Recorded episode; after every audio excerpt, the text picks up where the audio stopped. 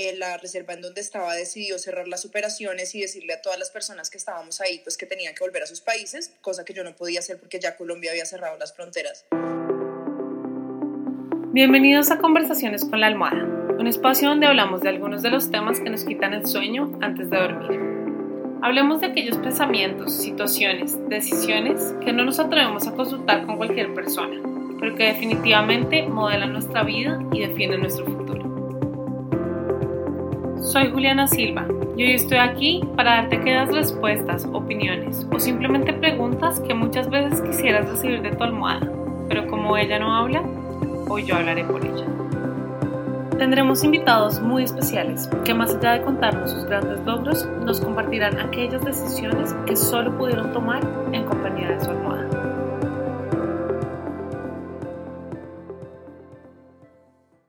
Bienvenidos a un nuevo episodio de Conversaciones con la Almohada. Hoy es un episodio muy especial porque es la primera entrevista que le haré a otra persona que resulta ser, además de una mujer que admiro muchísimo, una gran amiga que en este momento está viviendo una aventura muy interesante que ella no eligió, sino la eligió a ella y pues le ha enseñado mucho y le ha permitido tener conversaciones muy interesantes con la almohada que nos contará ahora.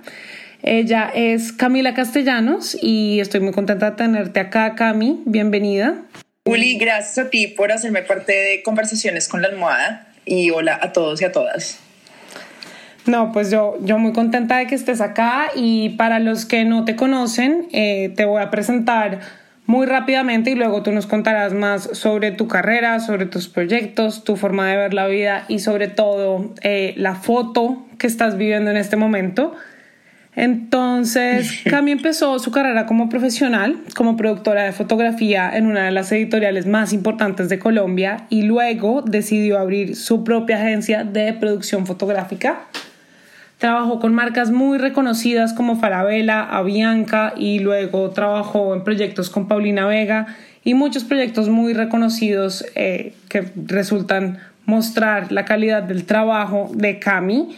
Luego es una persona muy movida por la conservación, entonces emprende y abre su propia marca de reciclaje y conservación que se llama Re Productos, tú me corriges, Cami, productos para el baño eh, que no utilizan plástico. Sí, así es. Una marca, una marca demasiado linda. Y eh, bueno, lo más interesante es que hace unos meses, precisamente movida por ese amor por la conservación, Camila decide irse a cumplir uno de sus grandes sueños, que es hacer un voluntariado en África trabajando con elefantes, leones y guepardos. Cami se fue 20 días a Sudáfrica para hacer este voluntariado y resulta que en estos 20 días el mundo cambió, llegó una pandemia y Cami se quedó atrapada en Sudáfrica. Entonces, hoy quiero que Cami tú nos cuentes sobre esta experiencia tan única, cómo la has vivido, cómo la viviste al comienzo, qué ha cambiado, qué has observado, qué has aprendido y sobre todo que nos cuentes en general sobre esto que te está pasando, cómo lo relacionas con experiencias que pueden estar viviendo otras personas y cómo has vivido todo. Bueno, Juli, pues como tú lo dijiste, es una experiencia que me encontró a mí.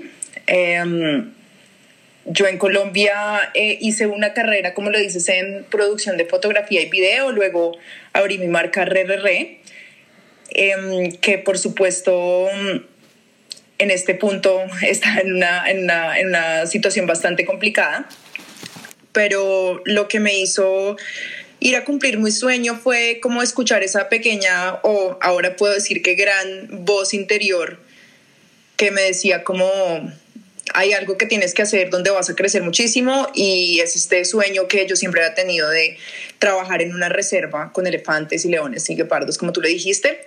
Entonces simplemente un día después de meditar, literalmente, dije, me voy, eh, voy a tomarme estos 20 días para encontrarme conmigo misma, para ver cómo todas estas... Uh, estos sentimientos y pensamientos caóticos que estaba teniendo en mi vida en Bogotá. Y tomé ese avión el 4 de marzo del 2020.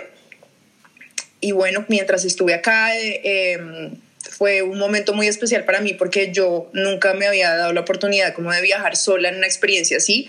Es decir, es muy diferente las experiencias que tú haces cuando viajas de turismo, ¿no?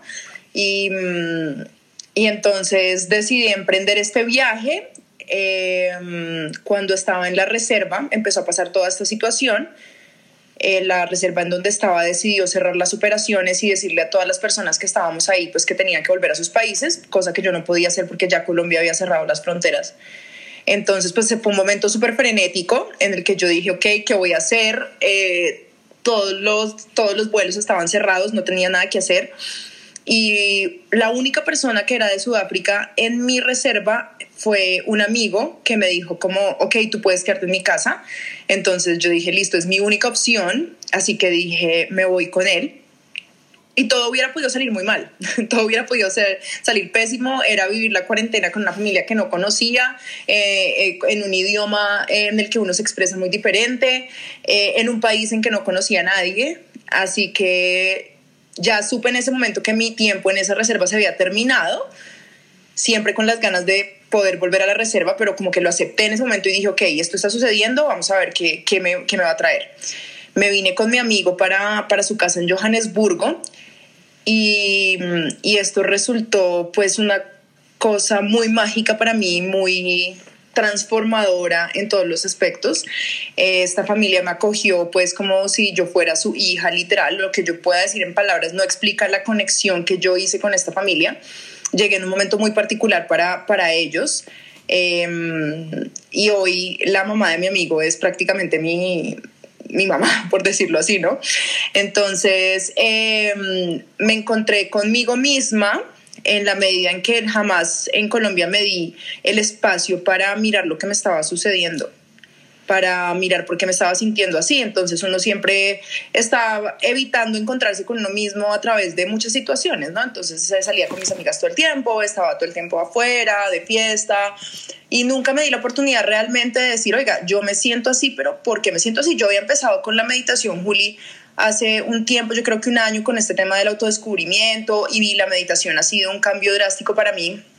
Me ha ayudado a entender muchísimas cosas de lo que yo soy, pero estando en la cuarentena, donde realmente uno tiene que enfrentarse a estar solo y a, ver lo que la situación de la vida le está mostrando, pues uno empieza a, a darse cuenta que, que el autodescubrimiento es un viaje que cuando uno emprende ya no puede parar. Sí, completamente de em, acuerdo. y, y, algo que, no sé, cuando yo me enteré de, de, tu situación, yo dije como se quedó atrapada, más o menos va a tener que dormir con las hienas, se la van a comer las hienas, es decir, a uno se le cruza todo lo, lo peor por la cabeza. Y es muy chistoso cómo funciona la mente, que uno hace 10 mil y un posibles escenarios sobre la situación y todo puede parecer muy mal, pero al final las cosas se van resolviendo como con el día a día. Y precisamente lo que tú dices. Creo yo que el, que el camino del crecimiento personal, primero es un camino muy difícil, la gente cree que es algo muy eh, bonito, que es eh, irse a Bali a tomarse fotos en el atardecer. Y no, es algo, algo fuerte, es mucho trabajo. Y mm, y creo yo que realmente empieza y se lanza cuando uno se enfrenta cara a cara a sus miedos y realmente mira a sus miedos a los ojos y se no, los, no, se escapa, como tú bien decías, uno se escapa mucho cuando uno está muy cómodo, uno tiende a escaparse mucho. Y cuando se está en soledad es como no tienes escapatoria, estás tú con tú y ya no puedes huirle a tu, a tu sombra, a tus miedos, a tus traumas y, empieza a sanarte y empieza a, a ver qué es todo eso que tenías guardado o no. Así es, completamente, así es.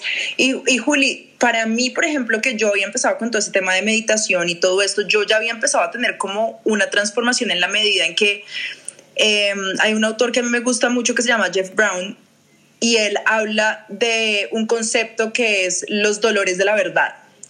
Entonces es como esta sensación de ansiedad, esta sensación que uno como que no se halla, es un desasosiego inmenso que uno dice, ¿por qué me siento así si me está pasando como todo lo mejor ante los ojos de, de las personas que pueden ver la situación de uno desde afuera?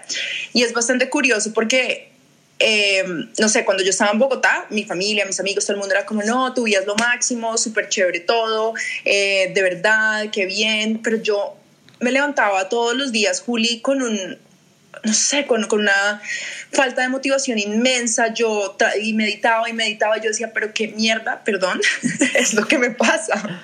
Sí, eso, eso es que yo, yo creo que eso le pasa a todo el mundo y yo hoy estaba oyendo un, un podcast de, de, Jay Shelly que te dije que lo había descubierto, que, me, que estoy obsesionada, el de On Purpose y estaba entrevistando a, a, Robin Sharma, del, el autor de El monje que vendió su Ferrari y el club de las 5 AM, que me encanta.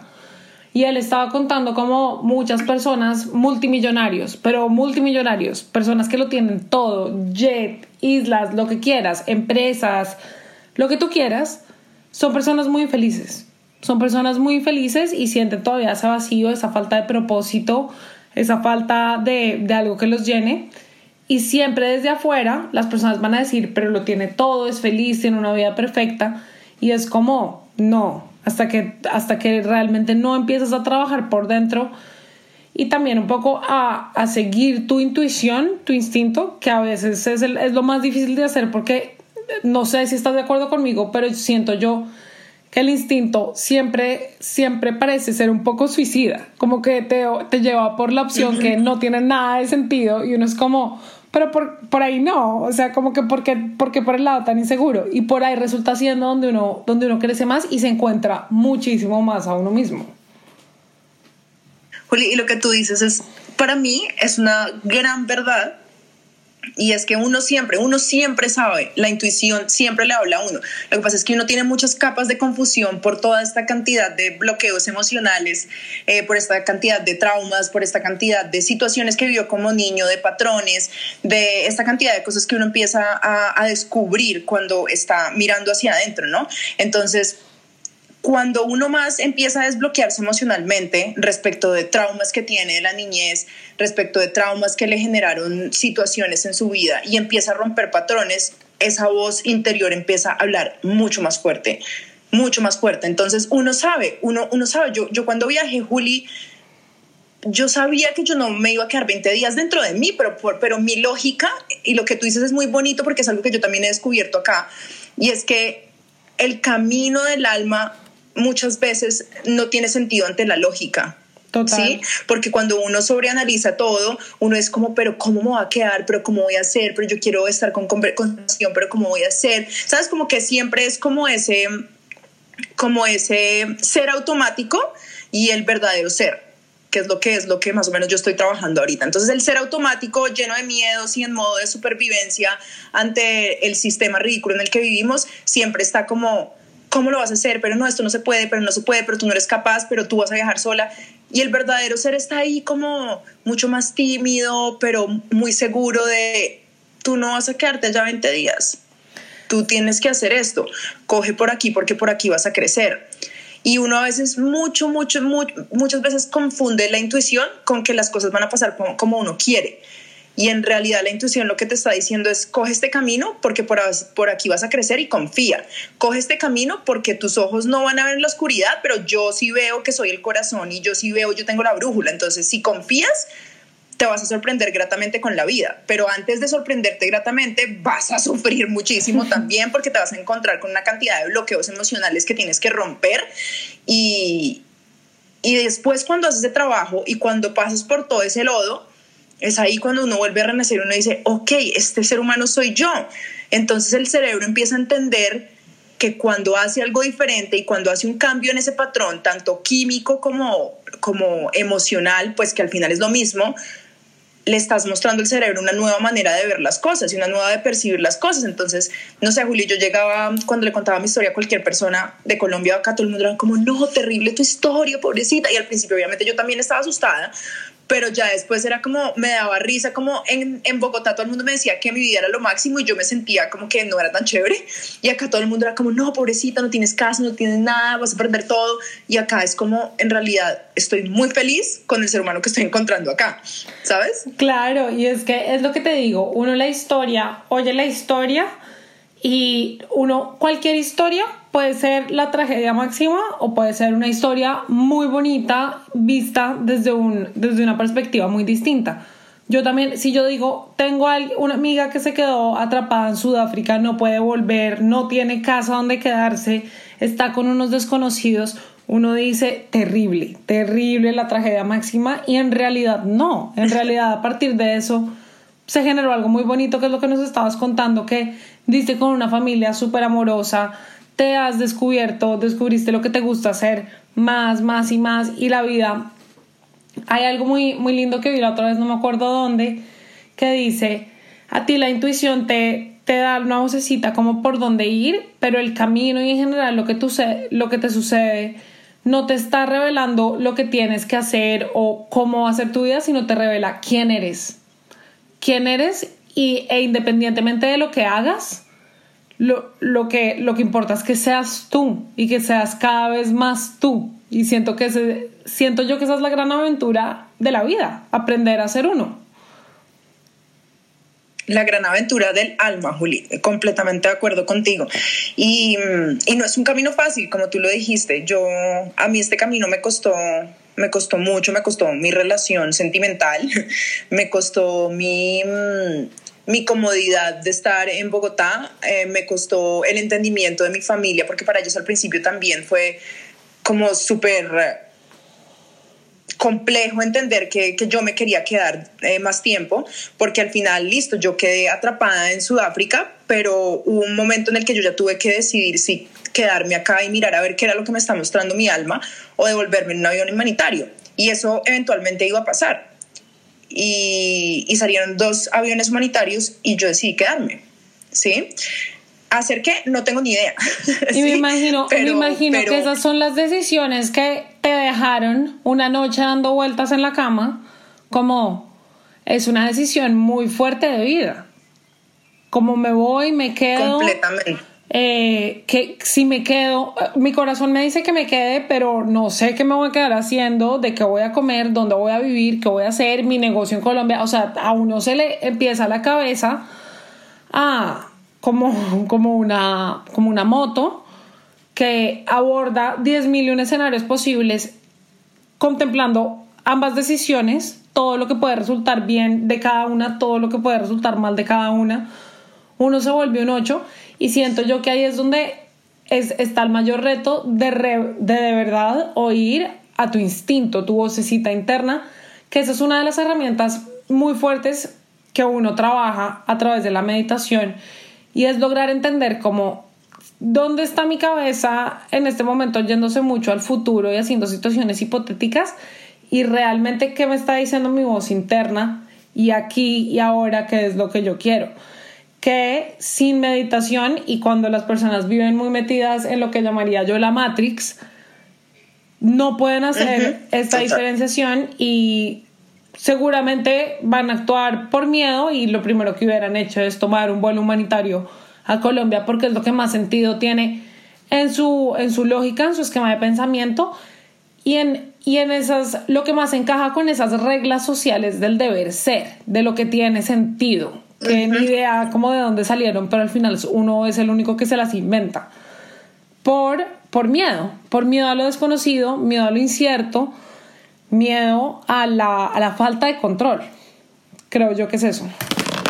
Completamente. No, completamente lo que tú dices, Juli. Yo como que eh, precisamente eh, creo que hablé con mi almohada, ha sido mi mejor amiga desde que, desde que viajé, porque al final es un momento muy íntimo, ¿no? Es el momento en el que tú te vas a dormir, te encuentras con tu inconsciente antes de, de quedarse dormido y, y empiezas a, a, pensar acerca de todas esas decisiones, porque al final la vida es pues las decisiones que tomas. Entonces yo sí pienso que con la meditación lo que viene es una claridad de tomar mejores decisiones y de volverse cada vez menos errático, sin tener que, que ser el maestro y el Buda que todo el mundo no, nos ha mostrado y, y, y, todo el mundo empieza a decir, no, pero yo soy errático y entonces no voy a ser así. Es como no empezar a aceptarse, trabajar con la sombra, decir, bueno, sombra, dime qué es lo que me estás mostrando, porque tengo de miedo de esto, este miedo de dónde viene, ¿sabes? Como tener las ganas de eso, escribirlo.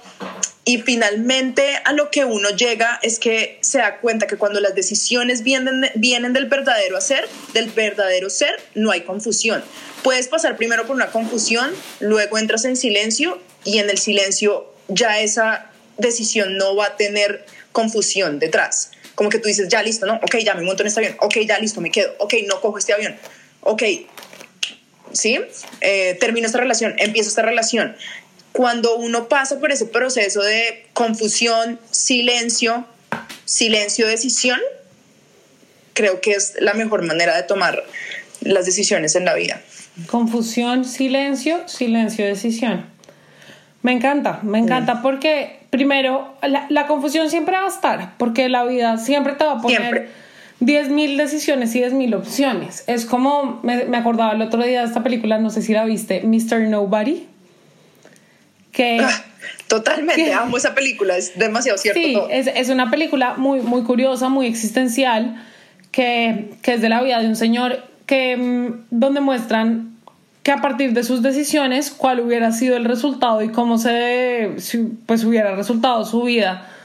Eh, si tomara un tren, si lo dejara un tren, si las pequeñas decisiones, todo lo que cambiaban, todo lo que cambiaban en su vida. Y, y, y lo lleva a uno a preguntarse mucho el tema de, de la decisión, porque uno siempre se va a ver enfrentado a decisiones de todo, desde cuando abres los ojos si quieres desayunar antes de bañarte o bañarte antes de desayunar. Son cosas muy tontas, pero uno todo el día está decidiendo.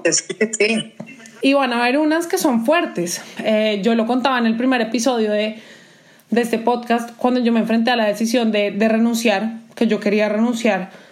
Pues fue una decisión muy difícil porque yo estaba en una empresa con un muy buen salario, con todas las posibilidades de crecimiento que, que, que quieras es decir, como que no tenía nada de sentido que yo renunciara, me gastara mis ahorros, me fuera. Es como, porque está haciendo esta locura?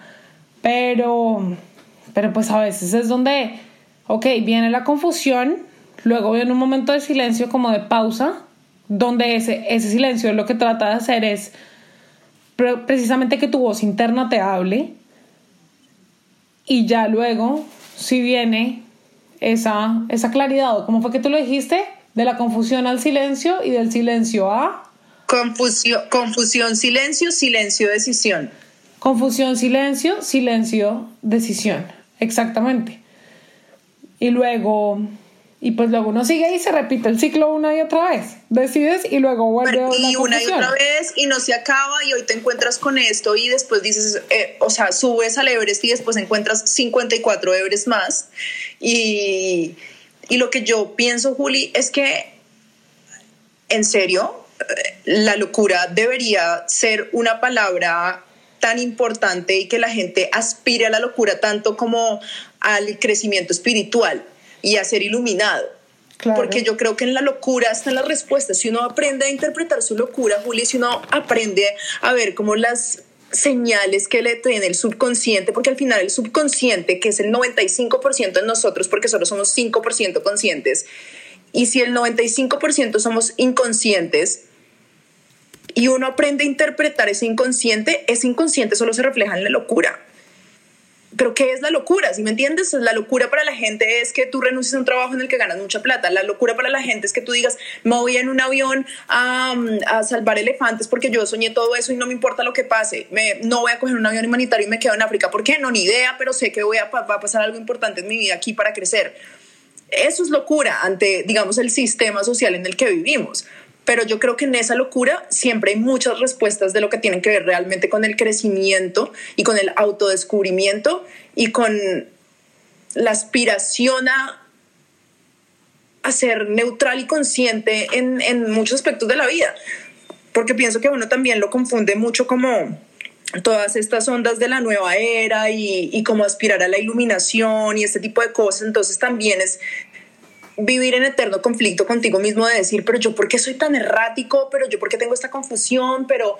Y entonces estás en eterno conflicto y no estás en serio haciendo como un partnership con, contigo mismo, con tu sombra y con decir, bueno, sombra, por favor, hablemos. Dime qué es lo que necesitas, porque en esos momentos de confusión, que es lo que este señor Jeff Brown llama los, los dolores de la vida, es donde uno va a decir, ok, aquí está pasando algo, me detengo, me observo y miro a ver qué es lo que está pasando. Entonces, no sé, em, me gustó alguien y me hizo sentir feo, por decirte cualquier cosa. Sí. Man, yo, ¿por qué me estoy sintiendo así? Y entonces resulta que uno se siente así porque tiene un condicionamiento cultural, porque tiene un condicionamiento social, porque tiene un trauma de abandono, porque tiene un trauma de rechazo, porque entonces uno como, ¿cómo se puede sentir normal para avanzar con otro ser humano si hasta ahora se está empezando a dar cuenta de todas las cosas que tiene que solucionar en uno mismo?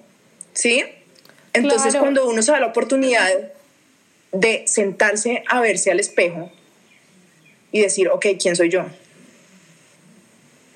Claro. ¿Quién soy yo? Y acá, o sea, cuando uno se hace esa pregunta de quién soy yo, siento que hay como tantos, ¿cómo decirlo? Algunas verdades absolutas muy erróneas que se conciben en, en la sociedad, digámoslo así, y es que primero uno no puede cambiar como de pensamiento, de decisión, como si uno fuera un ser estático y la foto que te tomaste hace un año y la persona que eras hace un año debe ser la misma que la que soy y es como no, uno crece, uno cambia, uno evoluciona y todo evoluciona.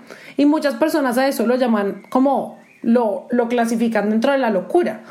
Hacer algo que se sale de los, de los cánones de la seguridad y de la zona de confort se llama locura y es como, no, eso, es una palabra que, que me parece que, cruz, que está en un gris muy, muy extraño, ¿sí me entiendes? Porque, porque que no hagas las cosas según, unas, según un manual.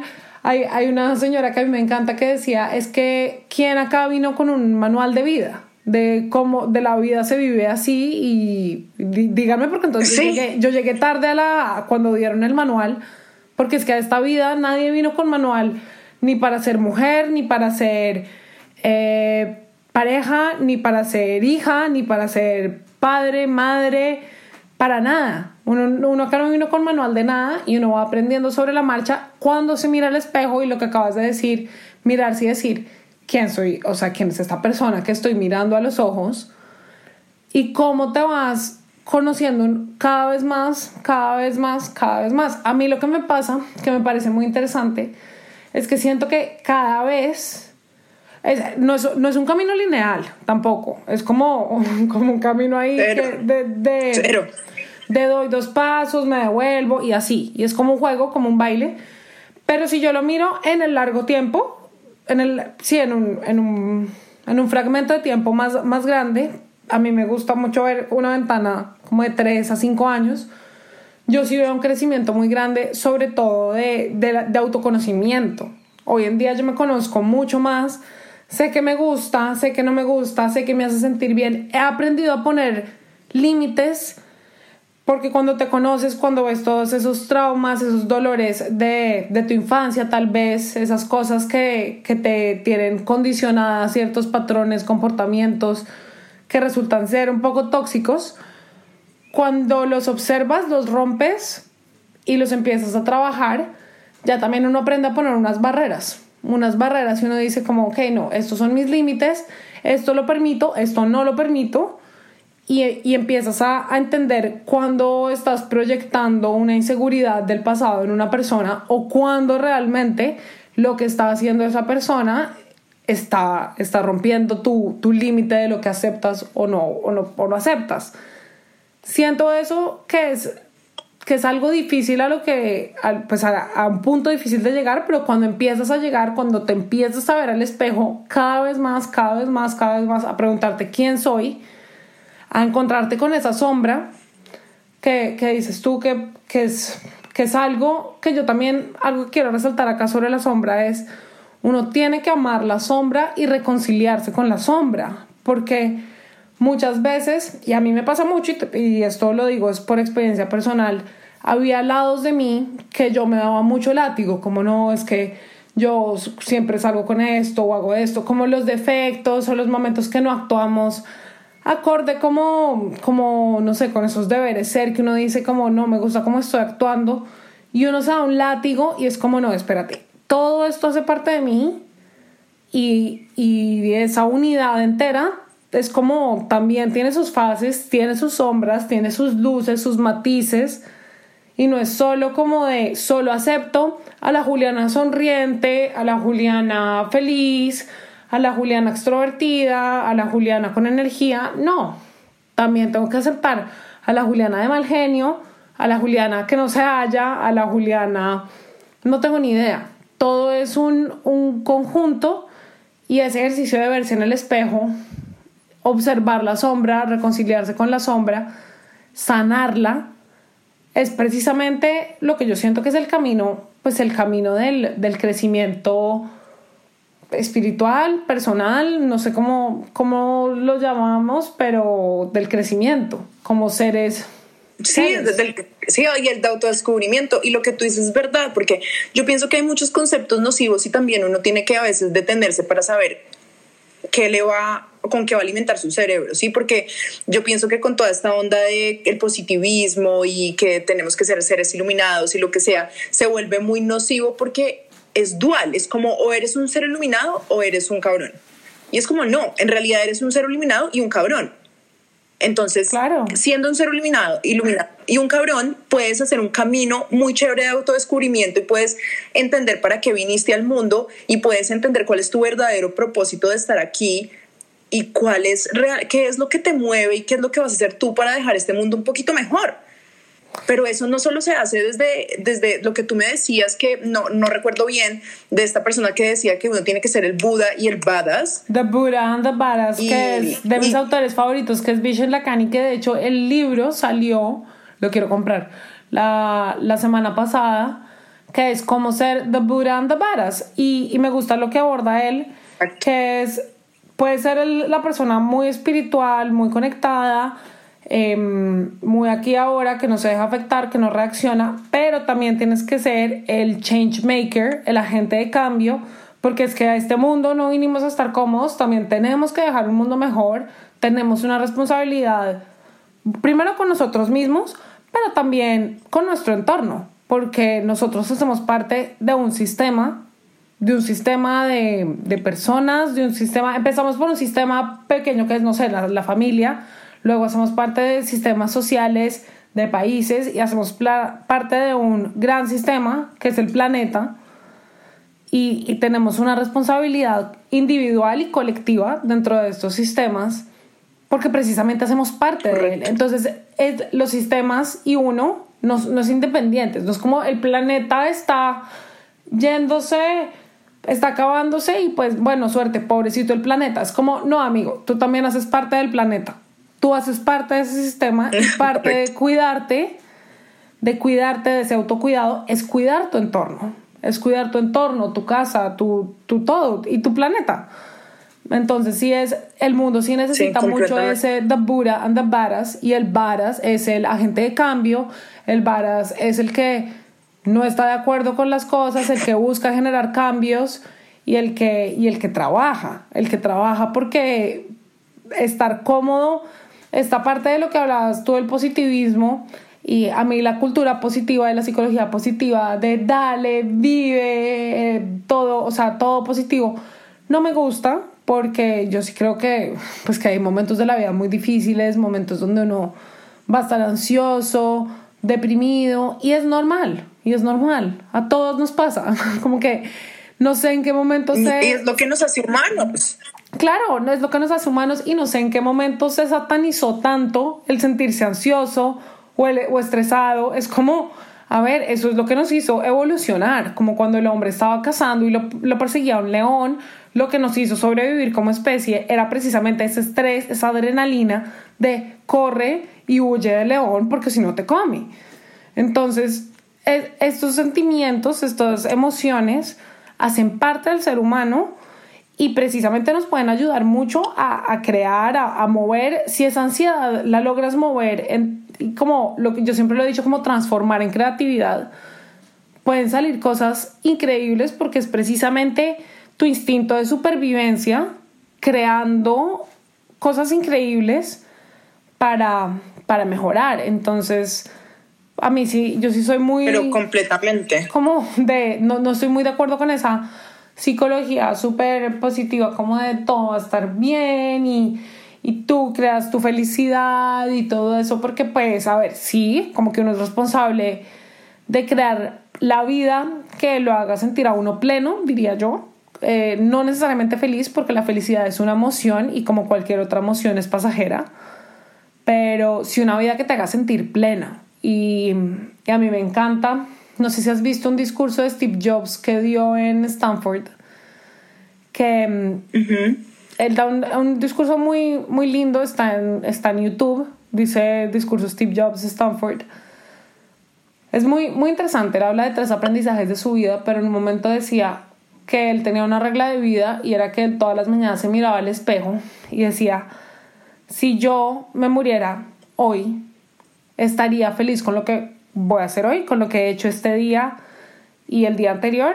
Y si su respuesta era no por tres días seguidos, decía, listo, tengo que hacer un cambio. Tengo que hacer un cambio. Y, y eso fue como su, su pilar de vida.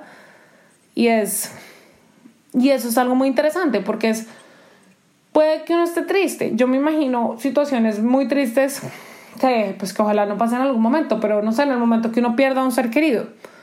Va a ser un momento muy triste, pero eso no hace que tu vida no te, no te llene, eso no hace que tu vida no te haga sentir pleno, como que no tiene nada que ver la emoción con qué tanto te llena tu vida. Por eso es que a mí no, esa parte como de la, sí, como de vinimos a ser felices y la felicidad la construyes tú y tú eres responsable de tu felicidad. No, para mí es nocivo.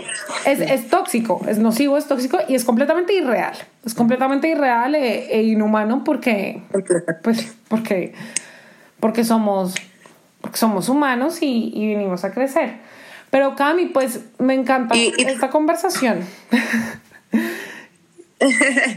no, yo sé, Juli, esto está como para 800 horas porque es que hay tantos temas que, que tocar.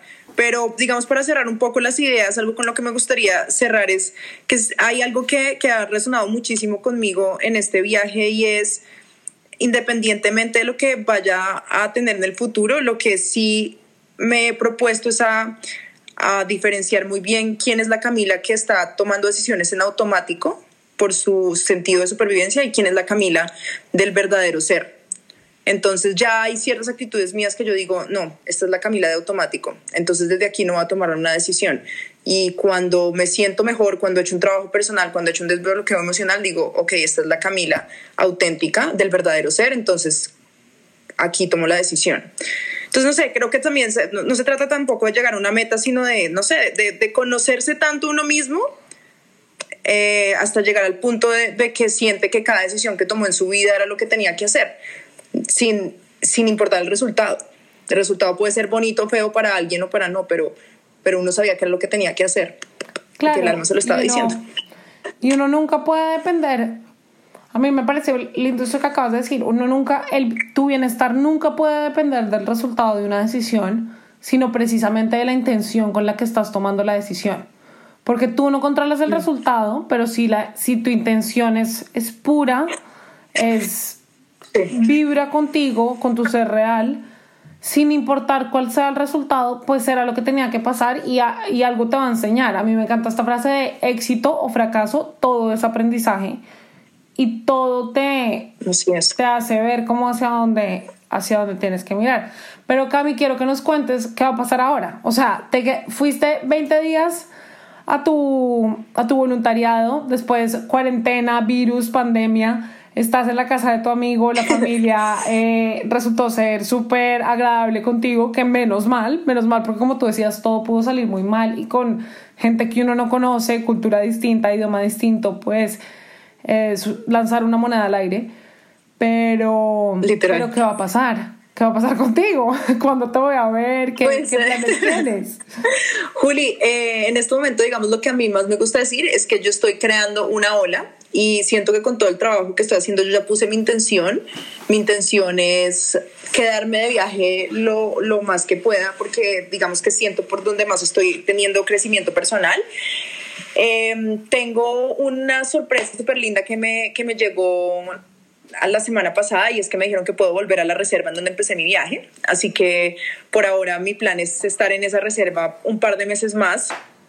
Eh, voy, tengo un, eh, eh, pues voy a ayudarles a ellos con, digamos, con todos los temas de redes sociales y todo eso y me van a dar créditos para hacer otro programa, otro voluntariado cuando toda esta pandemia vaya em, decreciendo y se vayan abriendo los, las posibilidades. Entonces, no sé, tengo... Em, 3 millones de pesos en mi cuenta, que, que, es lo que tengo para el año. Imagínate. Entonces, entonces pues no sé. Em, para los que, voy a hacer una pausa, para los, las personas que no son colombianas, 3 millones de pesos colombianos equivalen a menos de mil dólares. Es como, ¿cuánto es? Es correcto. 700, 800 dólares por ahí. Como, sí, como 700 dólares y mm, obviamente antes de septiembre igual pues no hay vuelos comerciales a Colombia. Para, seis, para seis meses. Seguramente. es, es que... Dime.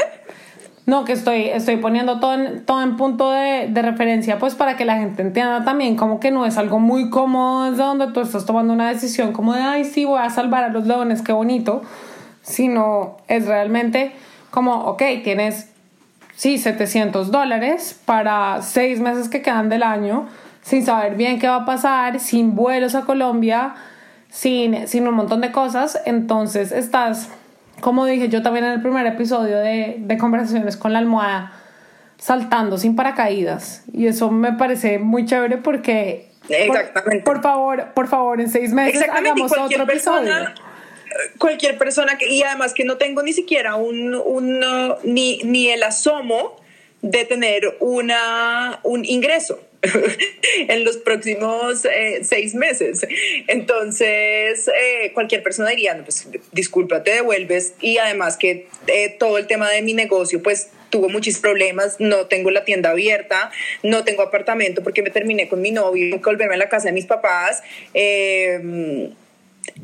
Aquí no tengo ni casa, ni trabajo, ni nada. Eh, pero pues obviamente puedo volver a mi casa en Colombia y mis papás, ¿no? pero, mm, pero no, ya simplemente yo sé que, que, sé que va a estar bien.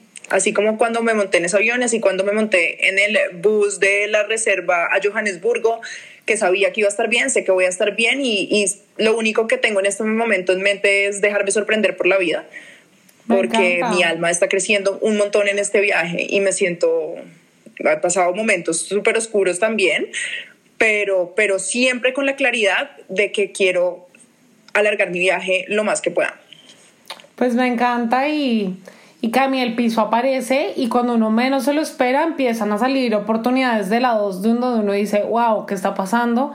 Porque cuando empiezas, te sintonizas y empiezas a vibrar a la misma frecuencia de tu alma, tu mente, o sea, como que se alinea todo. Todo empieza, no sé, ahí empieza a pasar una magia muy rara que yo aún no lo logro explicar. Y es como una sincronía perfecta, perfecta con, con todo, con la vida.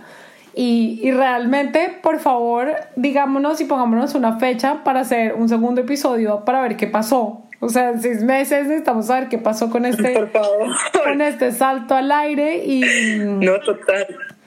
Y me encanta y, pues nada, de, de corazón, que, que, te deseo siempre lo mejor. Como te decía ahorita antes de que empezáramos a grabar acá en, en París, tienes una casa y lo que, lo que yo siempre le, le digo a la gente que toma decisiones así súper locas es como de hambre no te vas a morir, te lo juro, si algo, o sea, como que no, no va a pasar, no va a pasar, ¿sabes? Estás, uno tiene que partir siempre bajo una premisa de que siempre ha estado bien, estás bien ahorita y vas a estar bien. Sí, así es. Y, si estás en esa así así es. en esa sintonía, en esa vibra, así, así se va a dar, porque pues eso es lo que, como tú lo estás viendo y es lo que estás atrayendo, entonces te deseo muchos éxitos. y, nunca me ha faltado la comida, Juli, y nunca me ha faltado el vino. Ah, eso es clave. la cuarentena con la familia Eso es clave, o sea, que, que, no falte el vino, por favor, porque, porque el, vino, el vino ayuda a la existencia humana. A mí tampoco me falta el vino, si te soy honesta. Vamos, ya, ya haciendo confesiones de, de cuarentena, tome vino, tome vino duro. tomé, tomé vino y como estaba sola, pues aparte abría la botella de vino y, y pues toca acabar, toca acabársela. Como que no tenía con qué partir Óyeme, yo no, o sea, todos los días o sea, la, la, la mamá de mi amigo, pues al principio yo estaba súper tímida, ¿no? Como que obviamente no, pues estaba tratando como de ser la persona invisible en la casa, de no molestar, no sé qué. Y bueno, a medida que fue pasando el tiempo, siempre, pues, eh, o sea, me uní muchísimo a la mamá de mi amigo y, y tanto ella como su ex esposo em, me decían como, es que nosotros sentimos como si hubieras estado acá toda la vida. O sea, es una sensación como de comodidad mutua, ¿sabes? Y, y como que ella ya no vive con el esposo, pero entonces a medida que fuimos pasando, yo le contaba, no, tal, me decía, ¿cómo así? Yo no te he ofrecido vino. Si tú no te tomas una botella de vino diaria de aquí a que se acabe la cuarentena, entonces yo me voy a poner muy brava y todos los días me saca una botella de vino para tomarme. Ay, pues me encanta. Me encanta. Y bueno, mi Cami, ya para cerrar, te tengo tres preguntas cortas y breves. Eh, pues nada, para que, para que las respondas. Esto es como una parte como sorpresa. Pues no, no sorpresa, pero que me parece interesante preguntarte. Me encantan las sorpresas. De, de, de ti. Entonces, la primera, ¿alguna frase o mantra que te repitas todos los días? Que mi alma siempre hable más duro que mi confusión. Me encanta, me encanta. La siguiente, el mejor consejo que te han dado.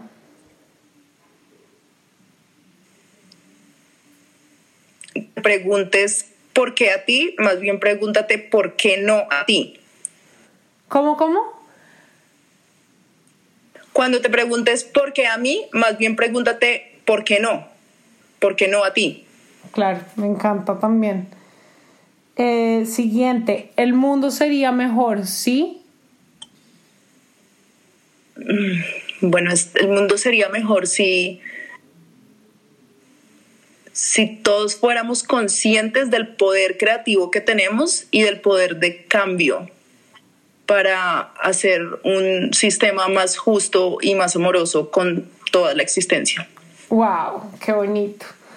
No, mi Cami, me encanta, qué gran conversación, y a decir qué gran conservación.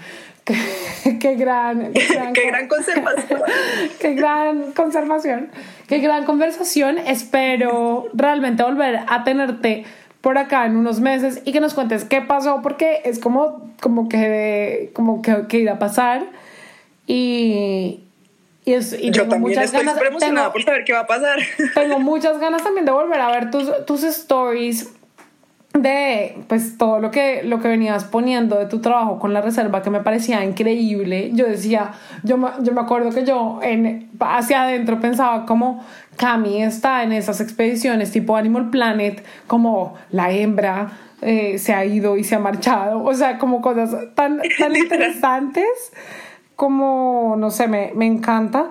Y, y, pues a esto va ya mi última pregunta para cerrar es si alguien quiere saber más de ti, encontrarte, buscarte, no sé si vas a estar compartiendo cosas en tu Instagram y quieres invitar a la gente a que te siga para que vea, no sé, tu experiencia. bueno, no, eh, mi Instagram que es arroba Camila Castellanosar y pues acabé de abrir una cuenta en la que estoy compartiendo como un poco lo que me ha sucedido en pues mis pensamientos diarios, que es arroba my strange paradise, porque descubrí que el camino del alma es un extraño paraíso para mí. Entonces, eh, me encanta. Entonces, arroba Camila Castellanos Ar o R.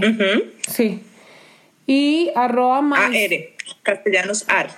Camila Castellanos Ar y arroba My Strange Paradise, donde yo te sigo y soy tu fan número uno, donde compartes todos tus pensamientos. Gracias.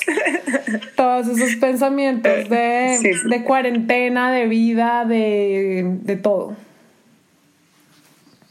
Así es, así es. Bueno, mi Cami. Juli, qué delicia. Gracias. gracias por invitarme. Estoy súper, súper feliz de ser parte de Conversaciones con la Almohada. Me parece que este podcast es lo mejor. Y pues nada, nada más lindo que las personas resuenen con lo que uno dice en algo. Y, mm, y estoy segura que muchas personas se sienten identificadas con lo que tú hablas y, y con las conversaciones que, que, tenemos. Y creo que mm, eso es lo más importante, que la gente se anime a tomar las decisiones de su vida desde su verdadero ser. Así es. Desde su yo más es, real. Así es, mi Cami, por eso, por eso lo creé y por eso también estoy invitando gente que puede compartir testimonios donde de verdad muestra que tomar decisiones, a veces sea la decisión difícil, la decisión que, que con la lógica no se concibe como la mejor opción, pero sí resuena con tu alma, con tu intuición, con tu verdadero ser, pues es como por ahí es. Así es, así es. Ay, mi Cami, bueno, me encantó tenerte y espero ya volverte a tener muy pronto por acá. Eso, a ver qué sucede. Juli, gracias, qué delicia. Gracias por, por, por invitarme, en verdad. Qué rico conversar contigo. Ah, lo mismo te digo. Te mando un besito gigante y pues estamos en contacto. Eso, fantástico.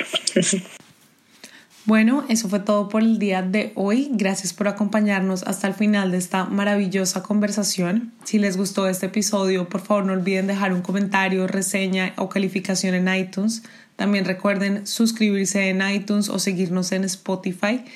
Mencionen a Camila en su comentario para saber de qué episodio están hablando. Si le quieren mandar algún mensaje de apoyo, alguna pregunta o cualquier tipo de mensaje, menciónenla ella estoy segura que le encantará leer sus comentarios y saber que más de uno la está acompañando en esta aventura. Si quieren saber más de mí, pueden seguirme en redes sociales, en Instagram principalmente, arroba soy Juliana Silva y también me encuentran en mi página arroba sin azúcar gracias raya al piso.